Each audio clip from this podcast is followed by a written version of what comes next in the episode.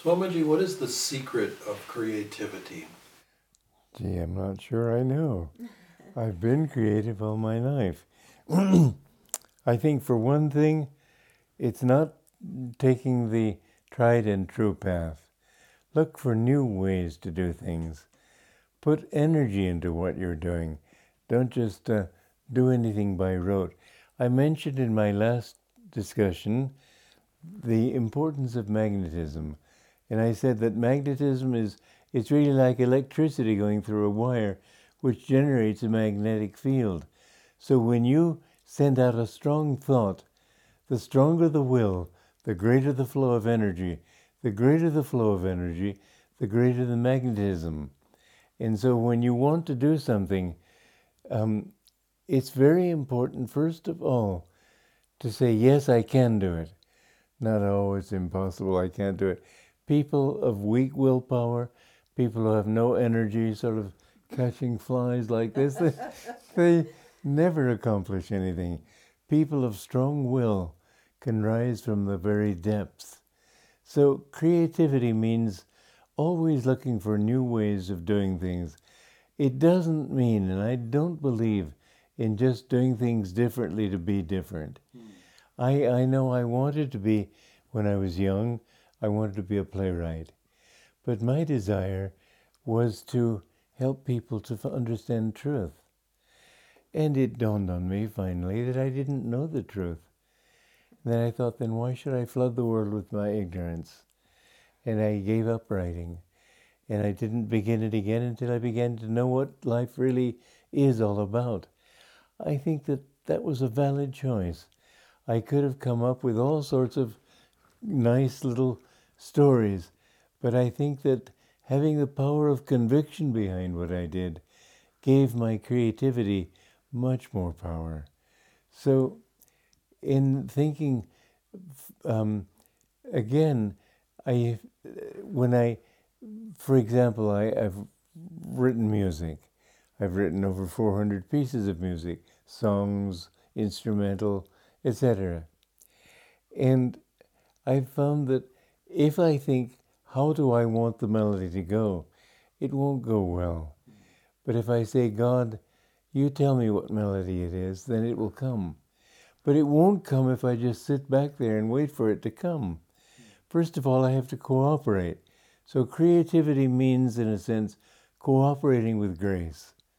I want to um, write a song, let's say, on uh, Pompeii. I wrote a song on that, a melody. And I visualized Pompeii as a decadent civilization which attracted that great disaster of Mount Vesuvius. That was its karma. But then, after all, that karma has been mitigated over 2,000 years. So, not just the bad karma, but uh, understanding. And I, I had several things in mind. And I said, I want this song to say this, this, this, and this. Give it to me. And the next thing is the answer is this. You have to go with it. You can't wait for it to come to you. Many times in speaking, I haven't known what to say, but I've launched into it, and then what I have to say is given. One time, because my guru had told me, let God speak through you. I thought on a Sunday morning once, I thought, well, let me just sit back and let him talk. So in the middle of a sermon, there was a hundred people in front of me. I suddenly decided to stop talking and let God talk through me. Two minutes I stood there perfectly comfortable. People were sweating, thinking, he's frozen. But I hadn't frozen, I was just waiting. I finally understood what Yogananda said. I will reason, I will will, I will act, but guide thou my reason, will, and activity to the right path in everything. And so we have to do it, but we have to ask God to guide our actions, guide our efforts, guide our understanding. So it's we in cooperation with the universe. You can't create anything, you can only manifest. God couldn't create the universe, He could only manifest it. He could have those thoughts that would bring about this appearance of rocks and flowers and grass and earth and so on, people. But everything is his dream, and there is consciousness even in the rocks. But it's a limited consciousness, and uh, J.C. Bose, the Indian scientist, found that yes, there is energy there. They found in in factories if they keep using metal, it becomes tired. You need to rest it. You need to rest scissors, for example, hmm. in order to, so they become fresh again. Hmm. Everything is a part of that infinite consciousness. So we can't create anything, we can only manifest it. So to be creative in your life, decide first which level of that that infinite do you want to manifest. If you manifest ego, then you'll manifest a very small little thing. But if you open yourself to His inspiration, if you open yourself to truth and not just um, talking about um, gaudy things or simple, silly things and so on, then you can find that your wisdom and the power to create uh, true things will grow enormously. And you'll be amazed how those things flow through you. I, a couple of years ago, I just in an idle moment, I picked up the Wizard of Oz to read.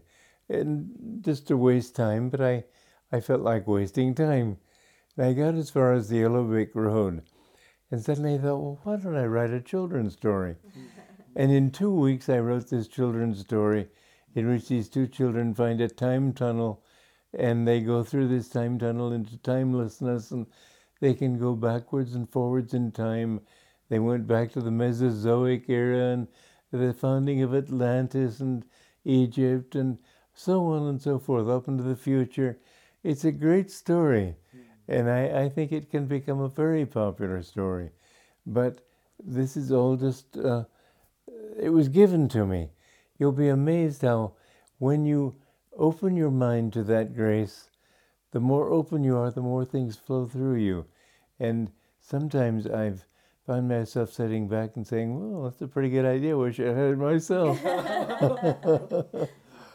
Swamiji, this seems to be a real key for overcoming what they call writer's block. Absolutely. I've never had writer's block, except when I was young and didn't know these teachings.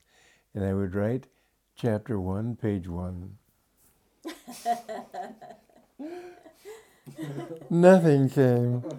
But now it just comes and I don't have to worry about it. I've written 140 books and 400 pieces of music and taken some 15,000, well, you numbered them, mm-hmm. art slides, photos, and I built nine communities, and it just never stops. But it's not my doing. The secret to my creativity, if you can call it that, is that I haven't done it. He's done it through me. I've allowed him to do it. And I've done that by being willing and wanting to work with him. I don't sit back and let him do it. I do it with him.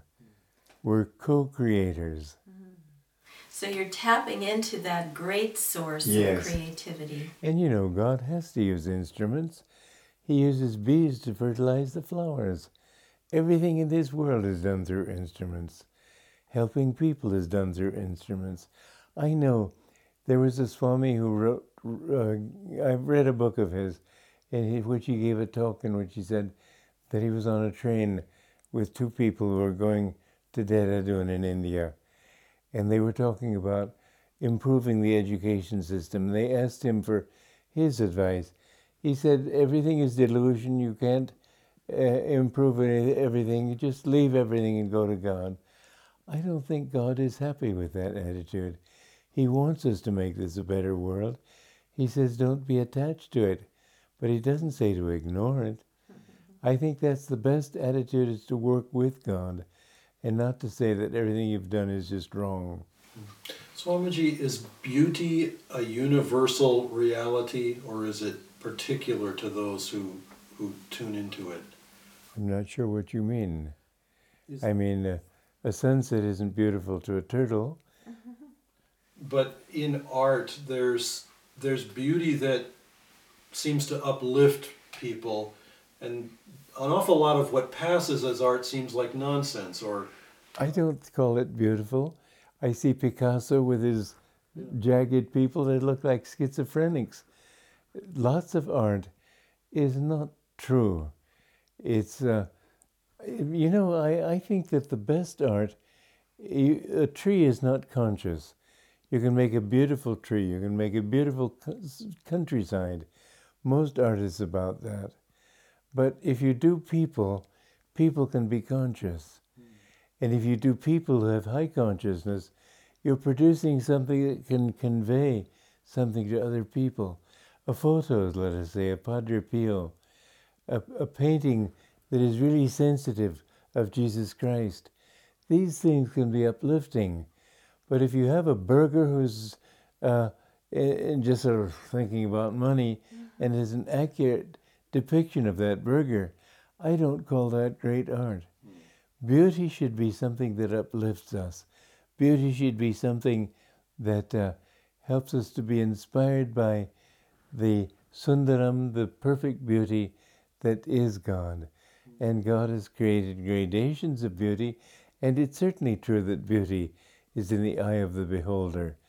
But I think that that which inspires is true beauty. And those people who see beauty in slums and ugliness and so on, they're not seeing it from the higher point of view.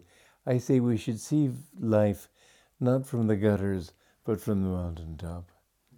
And so, even the the plays that you have written, you have dialogue that should be instead yes. of just what commonplace. I think that playwrights, I think they should write poetic drama should be idealized speech, using modern speech. It doesn't have to be Shakespearean, but using it in the way that you wish you had said it, if you had enough time to think your way through to say it right.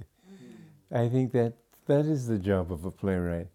But that's true for uh, all the arts. They should offer us the ideal that in daily life we don't have the time to come up to.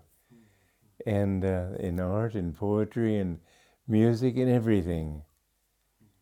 Because speech in a play should be inspiring and uplifting as well. Yes, inspiring where it can be, or I gave you a, a, speech in a play some time ago that you were horrified by, but its purpose was to express anger, and it expressed it well. But it should express that feeling ideally, as you would have said it if you really thought it through and really wanted to get at that person. But it should be idealized. Art should be idealized reality.